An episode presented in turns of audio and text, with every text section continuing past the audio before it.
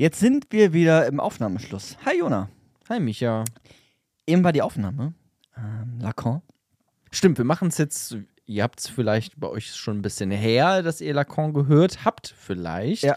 Bei uns überhaupt nicht. Wir machen gerade einfach eins nach dem anderen. Es ist Aufnahmeschluss letztlich. Wir hatten Es gerade ist- Aufnahme stimmt. und es ist äh, Schluss. Stimmt, das ist ja eigentlich das Format schon immer gewesen. Ja, genau. Wir Deswegen hatten den Abpfiff ähm, Genau. und sitzen jetzt doch wieder hier. So.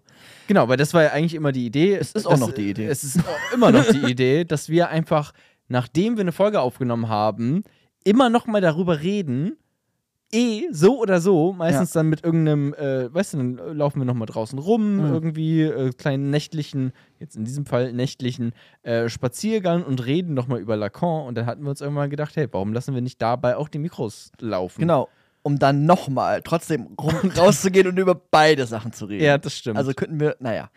Es ging ja so ein bisschen um, ähm, unter anderem um diese Grundprinzipien, ne? Also irgendwie das Imaginäre, das Symbolische, das, Und Reale. Genau, und all dies, was uns irgendwie umgibt und auf das wir Antwort finden in unserer Psyche. Und unsere Psyche ist dann doch mehr unbewusst, als wir im ersten Moment glauben, weil wir eine Idee von Einheit und Vollständigkeit in uns tragen. Und das ist dann doch gar nicht der Fall. Und er spricht an einer Stelle, sogar, und das fand ich nochmal interessant, und vielleicht kann man, äh, wollte ich jetzt irgendwie so einen lockeren Einstieg äh, Ja. finden. Ja. Ähm, hier darf man ja auch so ein bisschen freier sprechen. Es gibt kein Skript, es gibt kein, es gibt keinen Plan. Nee, überhaupt nicht. Wird, auch, wird auch nicht geschnitten, genau. Es wird auch nicht geschnitten. Er sagt, die Sprache zerreißt uns. Hast du eine Idee, warum? Die Sprache zerreißt uns. Oder die Sprache kann uns zerreißen. Ja.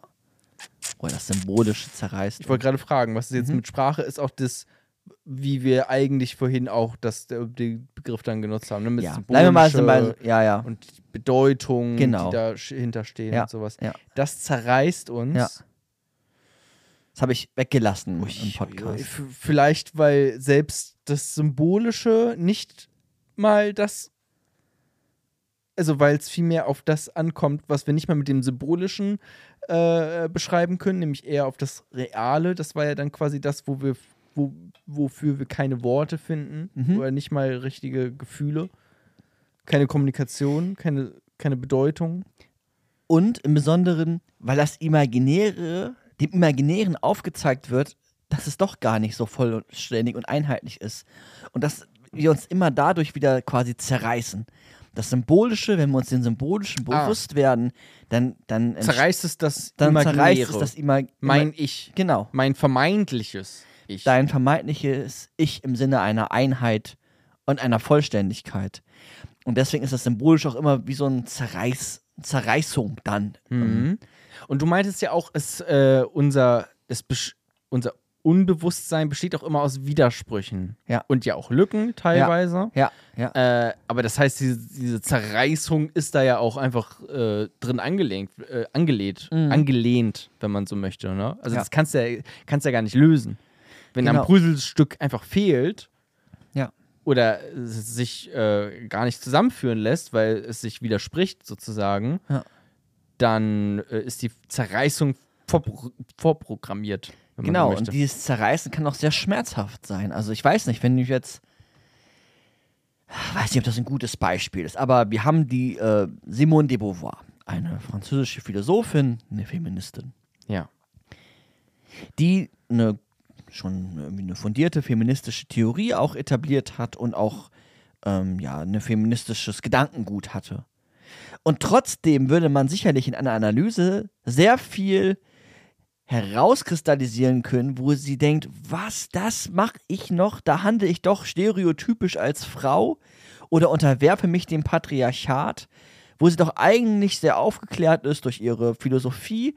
Und das zerrei das weiß nicht, ob das das beste Beispiel ist, aber das würde uns dann äh, wäre quasi etwas, was uns auch zerreißen kann, was dann Konflikte aufmacht, was ähm, Herausforderungen darstellt, wo man vielleicht auch dann äh, Sein ganzes Ich plötzlich wieder überdenken muss. Genau, und dann Ja. äh, entstehen halt diese Widersprüche auch. Ne? Auf der einen Seite vielleicht klar feministisch und dann doch irgendwie patriarchal Geprägt. ge am- geprägt. am- am ja, Ende. ja, ja, Aber das ist auch genau das, äh, worum ich auch im Podcast meinte, weiß ich gar nicht, ob ich äh, so Lust habe, da so tief reinzugehen. Ja. weil ich da auch eher Angst vor hätte. Weißt du, weil ich fühle mich mit meinem Ich, so wie mit diesem imaginären Ich, wie ich es gerade wahrnehme, mich Mhm. selbst, wie ich mich beschreiben würde, äh, wie ich mich fühle, eigentlich recht okay. Und deswegen reicht mir das jetzt auch so. Weiß ich gar nicht, ob ich da jetzt so unbedingt in diese symbolische Ordnung oder in dieses Reale so hineingehen äh, gehen möchte. Äh, ich habe das auch mal von Slavoj Zizek, glaube ich, gehört, der das auch genauso gesagt hat. Ich hoffe, ich spreche ihn jetzt nicht einfach nur, plapper ihn jetzt nicht nur nach, äh, sondern ich, ich meine das auch wirklich so. Aber er hatte das auch nämlich mal so gesagt in einem Interview, dass er da gar keine äh, Lust hat, sich so damit äh, zu beschäftigen, mit, mit, mit seinem Unbewussten sozusagen, wenn man, wenn man so will. Na, er hat sogar gesagt, dass er sich selber nicht aushält. Ah, stimmt. Ah, hast du die gleiche Szene gesehen? Ich kenne alles. Okay. Er hält sich selber nicht aus, sagt er, sich zu sehen. Maximal eine Minute. Ja, genau, sich, sich genau, äh, stimmt, das meinte er auch, sich auch selber zu sehen, aber dann natürlich auch Aus- ja. äh, so mal eine, eine Psychoanalyse zu machen. Er war, glaube ich, mal, meinte er, in äh, Therapie. Mhm. Ich weiß gerade gar nicht mehr, warum und wieso, aber er meinte mal, er war mal in, äh, in, in, in einer Therapie und hat, ich weiß jetzt nicht, ob es eine Psychoanalyse war oder was auch immer. Wahrscheinlich schon. Bei ihm würde ich mir das vorstellen, dass das andere nicht so ernst nimmt. Kann, kann sein. Aber er meinte, er, er wollte, es ist jetzt nicht so, dass er äh, da ein großes Interesse hätte, äh, das jetzt einfach die ganze Zeit zu machen, so Psychoanalyse äh, zu machen bei sich selbst, äh, Ja. weil, ja, ich weiß jetzt auch nicht ganz genau, wie er das jetzt begründen würde, ne? Aber ich glaube, weil, ja, weil es ihm einfach auch gar nicht so doll dann interessiert, scheinbar. Ja. Ne, weil ihn sein Ich, wie es sich äußert, dann vielleicht auch reicht. Als, als, als das, was es halt ist. Genau, genau. Und er, ja gut, aber dann sind wir bei, dann analysieren wir Slavoj Zizek, ist ja auch in, interessant, aber die, Ja. die ihn jetzt nicht kennen, nicht, dass ihr jetzt aussteigt. Ähm, letztlich äh, geht's, geht's genau dann aber darum, dass wir auch immer wieder zerrissen werden, dass Widersprüche offen, offen gemacht werden. Ähm, und das dann auch ausgebaut von der Analyse, von der Psychoanalyse hin zu einer philosophischen Theorie. Und das ist dann ja auch im Besonderen spannend, wenn man sich dann so Kulturen anguckt, also Phänomene in der Welt ähm, und den Einfluss der Sprache, einfach Mhm. der Symbolik, Symbole, äh, dann nochmal sehr, sehr, sehr gewichtet. Und Ja. ähm, da hat er auf jeden Fall einen, einen starken Beitrag geleistet, würde ich, würd ich sagen, wo sich bestimmt auch andere Denker wie Slavoj Zizek, Judith Butler, Michel Foucault, ähm, das sind einfach so PhilosophInnen, die sich dann genau das bis mit auch aufge aufgenommen haben. Ich. äh, Hat, du, hast du da gerade, weil du guckst ein bisschen auf deinen Zettel, hast du da gerade ein- Ich habe kein Skript, Okay, okay, genau. aber ich habe eine Sache, die ich nochmal interessant. Was heißt Mhm. interessant, aber es Genau, ist ja kein Skript, aber du hast ja gerade so deine Zettel, weil da vermutlich noch irgendein Wort draufsteht, wo du denkst, hey, das lohnt sich auch nochmal darüber zu reden. Ja, gar nicht so viel, aber es ist ja auch spannend, wenn man sich ähm, die symbolische Ordnung anguckt. Mhm. dann hat es ja auch immer so et etwas Totalitäres. Also man ist dann quasi der unterworfen und nach der handelt man auch und nach der denkt und fühlt man auch und diese konstituiert, also beeinflusst und äh, quasi erzeugt dein Unbewusstes. Und es ist ja eigentlich spannend auch zu gucken, verdammt, allein die Sprache Deutsch, wie totalitär eigentlich diese Sprache Deutsch Mhm. auf die Wirklichkeitskonstruktion ist. Also würde ich eine andere Sprache haben, würde ich auch ganz andere Bedeutungen finden, andere Mhm. Begriffe für etwas haben, mich anders verhalten, vielleicht sogar mein Unbewusstes wäre sicherlich auch anders. Also es wäre einfach anders, weil es, es, es sicherlich dann auch eine, eine ja, veränderten Symbolik äh, verwendet. Finde ich, also, glaube ich zumindest. Also, Ist ja aber, aber ist ja auch, also gibt es zumindest empirische Studien, Ja. habe ich hier, glaube ich, auch irgendwann schon mal erwähnt in diesem Podcast, dass es auch so Unterschiede gibt, dass weiß jetzt jetzt nicht mal gerade ganz genau im en Detail, ähm, äh, was es jetzt tatsächlich war, aber dass man in Deutschland sagt man ja die Brücke und deswegen beschreibt man sie vielleicht auch sehr weiblich, irgendwie elegant und, und Mhm. feminin und hat, einen Bogen und äh, Kurven, so, wenn man irgendwie will. Äh, und in, in anderen Sprachen wird es halt eben nicht mit einem äh, weiblichen Pronomen äh, beschrieben. Genau, dann würde man quasi so der Brücke sagen, dann, aber halt in einer anderen Sprache. Äh, und dann wird auch eine Brücke ganz anders wahrgenommen dadurch und ganz anders beschrieben. ja, The Bridge. Ähm, Ja, da ist es sehr genau, das, neutral. auch, genau, dann, das ne? wollte ich gerade sagen. Da ist es dann sogar, sogar relativ neutral. Oder Ja. Frage ist, ist es neutral? Müssen wir mal analysieren. Weiß ich gar nicht. Oder ist The doch irgendwie ein Pseudonym für männlich? Für irgendwas, für irgendeine Bedeutung wird es haben. Ja, ja. Irgendeine Bedeutung wird es Ja. haben. Ja. Das, das ist schon interessant. Ähm, für Lacan, wenn man sich die Psychoanalyse anguckt, äh, die, die auch in seinem Sinne ist, dann ähm, noch vielleicht zwei, drei Sachen zu sagen. Auf der, auf der einen Seite ist auch für ihn interessant natürlich, auf der, wie wir uns selbst wahrnehmen, Hm. ne, was das macht. Aber das Unbewusste zeigt sich eigentlich in der Regel dann auch, wenn wir, wenn wir etwas tun. Also wenn wir, wenn wir handeln. Also wir, weiß nicht, können eine reflektierte Sicht über, keine Ahnung, Amazon haben, dass das ein scheiß Laden, keine Ahnung, ne? Ein Drecksladen ist, wie auch immer. Mhm. Aber trotzdem kaufen wir da ständig ein. Dann Ja. ist ja interessant, warum tun wir das? Und das ist dann etwas, was quasi Rückschlüsse, wo man Rückschlüsse führen kann auf, auf das Symbolische oder auch auf das Reale, ähm, vielleicht sogar auf das Imaginäre. Aber das, das ist, also auch das Tun ist, ist letztlich entscheidend. Also sich auch beschreiben zu lassen von, äh, von äh, Patienten oder Analysanten, wenn man jetzt in der Psychoanalyse wäre, ähm, Mhm. was sie tun, was sie denken, was sie, was sie fühlen, was sie getan haben, was sie glauben zu tun. Ähm, das hat auch, also ist auch nochmal interessant, fand ich oder finde ich. Und bei äh, Lacan, sogar wenn man sich jetzt so Psychoanalysen anguckt, dann ist es sogar so, dass er quasi analysiert oder die in seiner Tradition stehen, analysieren. Und wenn dann quasi das Unbewusste, jetzt habe ich gerade geschnipst, wenn das Mhm. Unbewusste quasi ähm, ein Zeichen setzt, Mhm. Dass man das dann quasi, dass man dann darauf reagiert, damit der, der gerade spricht, wo das Unbewusste quasi, oder das Symbolische, nehmen wir mal das Symbolische, einen Ausdruck gefunden hat, dass er dann darüber ins Nachdenken kommt. Beispiel, zwei Beispiele. Du würdest jetzt reden. Ich würde einfach fragen, wer bist du? Und du, und du, du erzählst, du erzählst, Ja. du erzählst. Ich sag Mhm. gar nichts. Mhm. Und irgendwann sagst du, keine Ahnung. Dann war ich letztens mit meiner Mutter und habe das und das gemacht. Und dann würde dann, wenn dann der, der Analytiker dann eine Idee hätte von dem, da wäre zum Beispiel ein freudscher Versprecher, nehmen wir das mal als ein einfacheres Beispiel, Mhm. dann würde er so etwas machen wie, mhm. Das war's. Aber er würde quasi zeigen, okay, da ist es, da ist etwas Besonderes. Er hat sagt mich vorher gar nichts. Und da würde er quasi zeigen, achte nochmal drauf. Oder sehr lakonianisch, er würde sagen, okay, die, die Sitzung ist für heute beendet. Weil bei Lacan wäre das so, dass eine Sitzung nicht 50 Minuten geht, so eine klassische Therapiesitzung, sondern dass es flexible Zeiten hat.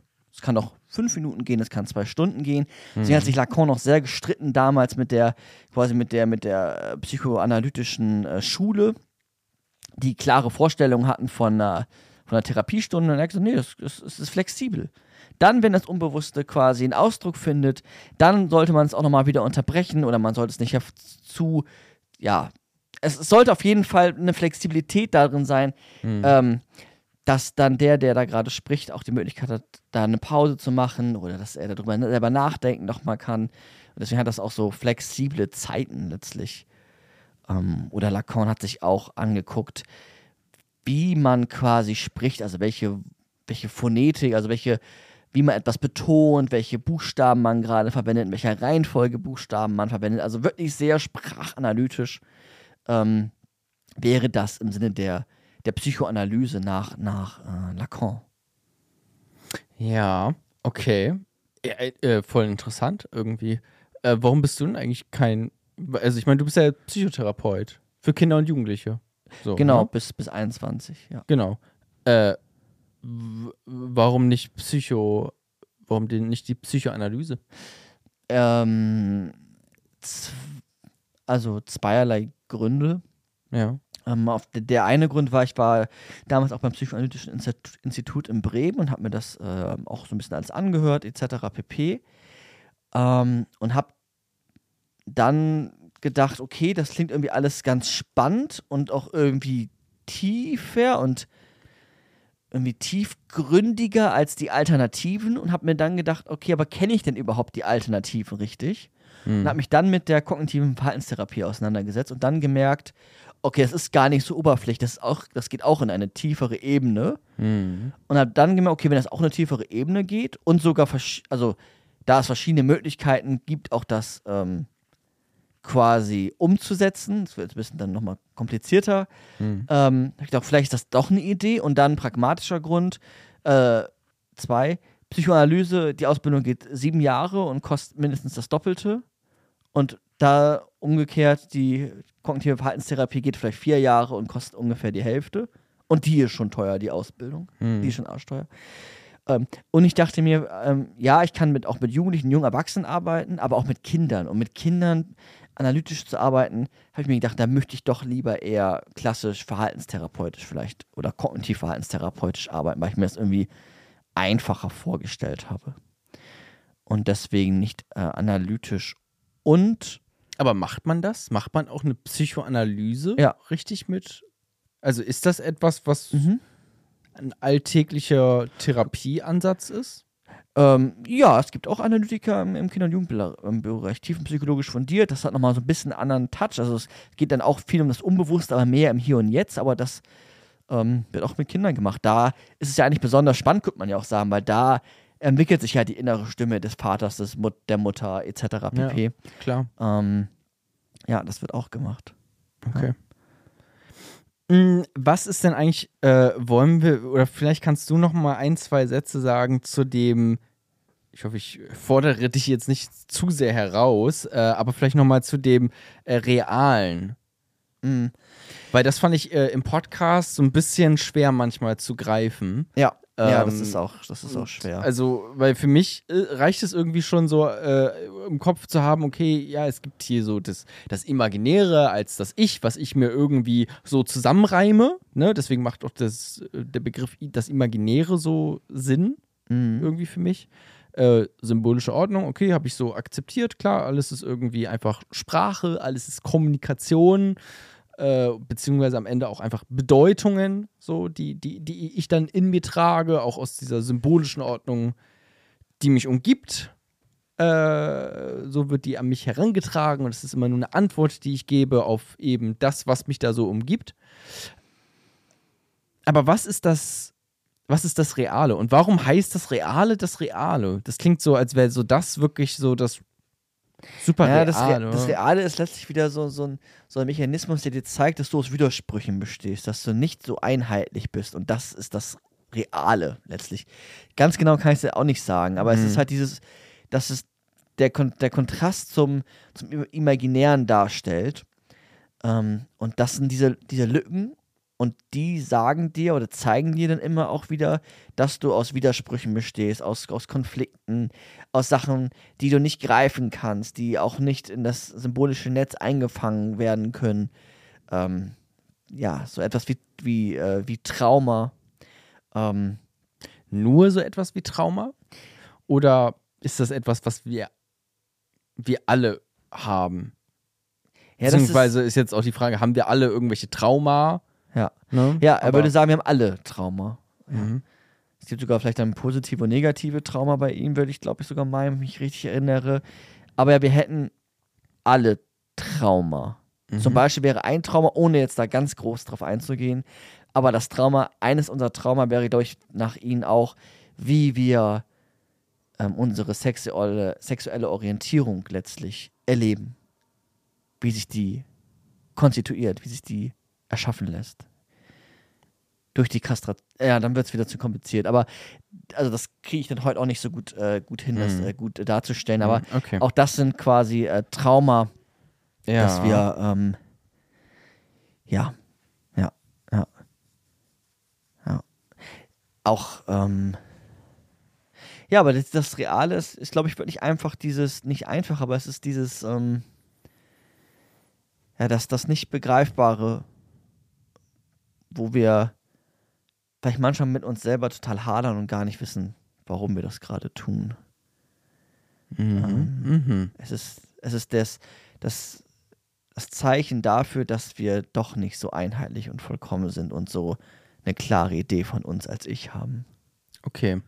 Und ähm, noch eine andere Frage, was ich auch noch spannend finde, wo wir auch nicht im Podcast so doll eingestiegen sind, aber das, ich glaube, wir haben es jetzt irgendwie so verstanden, ne?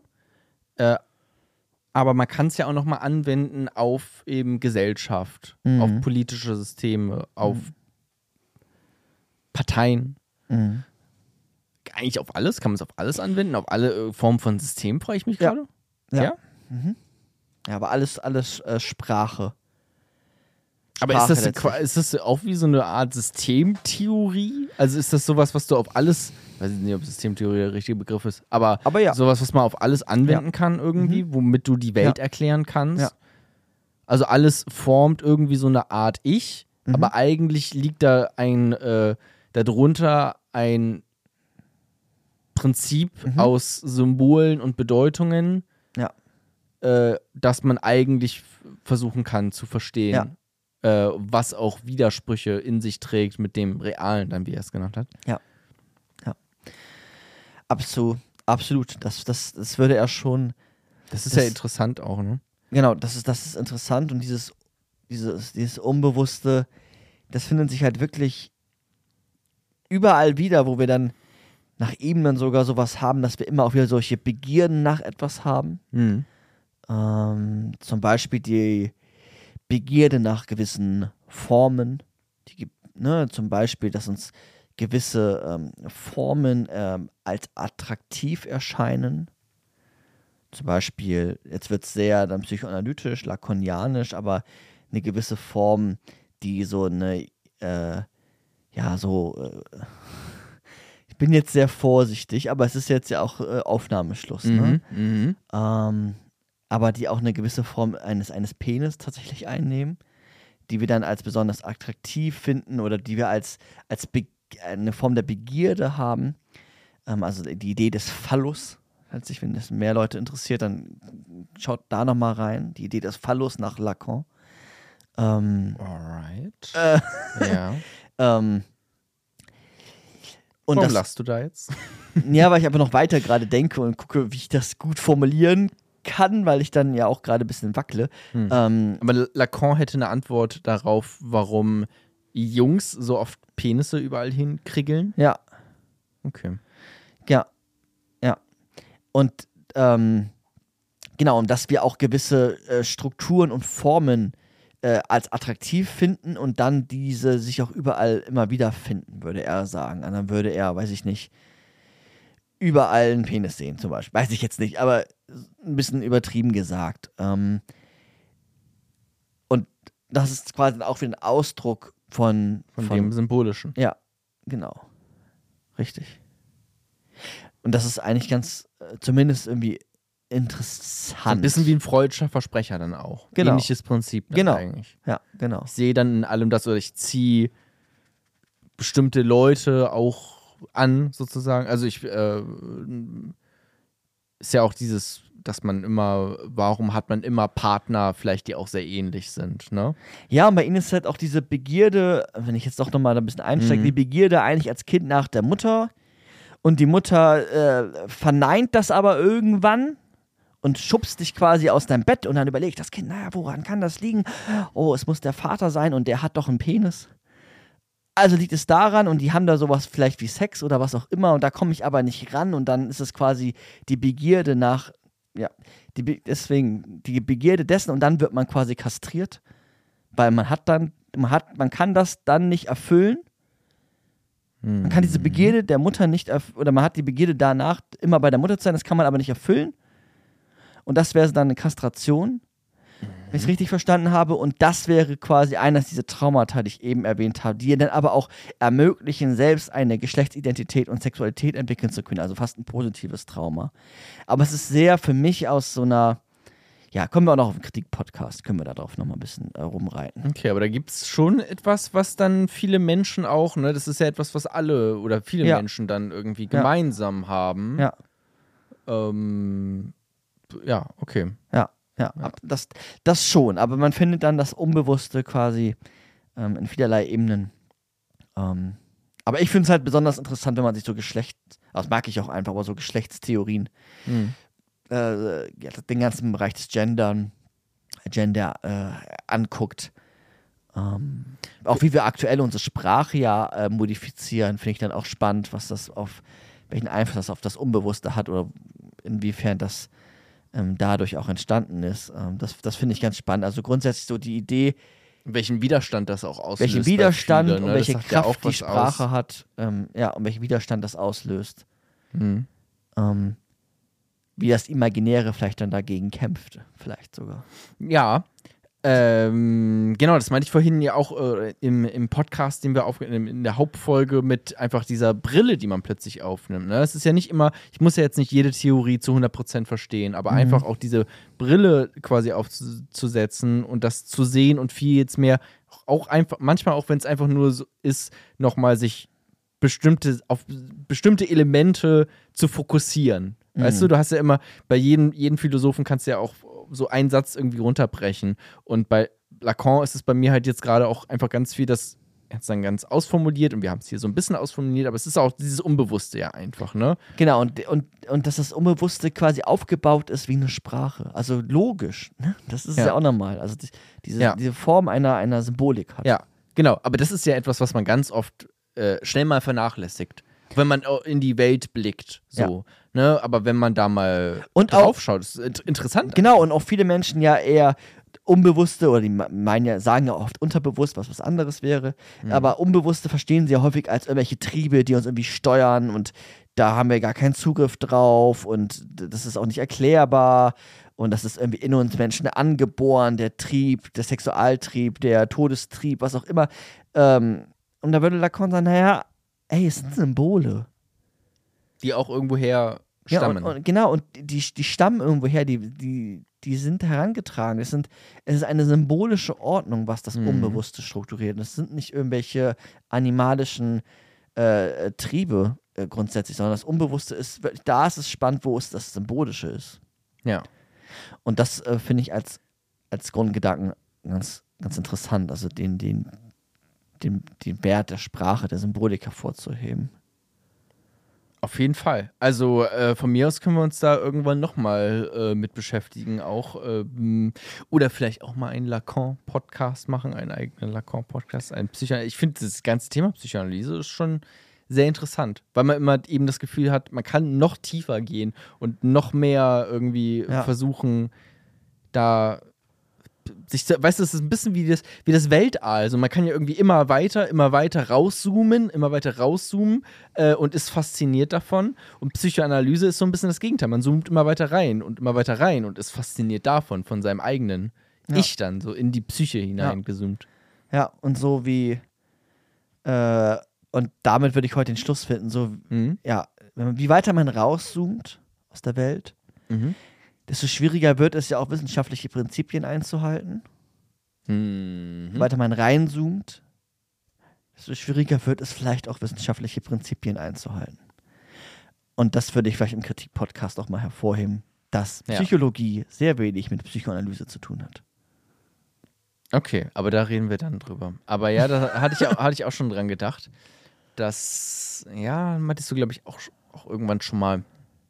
Also jetzt in, in so einem privaten Mhm. Talk, dass das manchmal schwierig ist. Aber da kannst du mir äh, oder- den Leuten, die jetzt hier natürlich auch gerade zuhören, äh, dann bei, bei Patreon und Steady da nochmal ein bisschen mehr Ja. äh, gerne zu verraten. Aber okay, cool. Äh, super. Es haben sie wirklich nochmal so einfach, um jetzt einfach nochmal entspannt darüber geredet, haben sie wirklich gerade nochmal so ein paar Knoten gelöst. Ähm, und es war, das war, glaube ich, sehr produktiv, habe ich das Ja. Gefühl. Also wen das interessiert, da kann, wie gesagt, das Symbolische, das Real, das Imaginäre, da geht sogar weiter. Man kann sich den Graphen angucken, den hatten wir heute gar nicht, den Graphen der Begierde. Man kann die Signifikanten angucken, dieses Law of the Father, was ich auch kurz Mhm. erwähnt habe, ist auch ein wichtiger Aspekt. Kann man auch ganze Abhandlungen drüber lesen. Also da ist äh, ganz, ganz äh, viel Ja. drin und gleichzeitig schreibt er halt total kompliziert und widersprüchlich und das ist vielleicht auch einfach heute Teil des Podcasts ein bisschen gewesen. Ja. Das ist, nicht so ganz einfach. Sehr, dann vielleicht aber auch philosophisch, ne? Ja. wenn, wenn Ja. man so will. Also ist ja auch einfach ne, Widersprüche aushalten. Ja. Sowas Ja. ist nicht immer nur alles so einfach, äh, wie man es vielleicht gerne hätte. Ja. ja. Okay, super. Micha, vielen lieben Dank. Bitteschön. Euch da draußen, danke fürs Zuhören. Macht's gut. Bis zum nächsten Mal. Tschüss. Tschüss.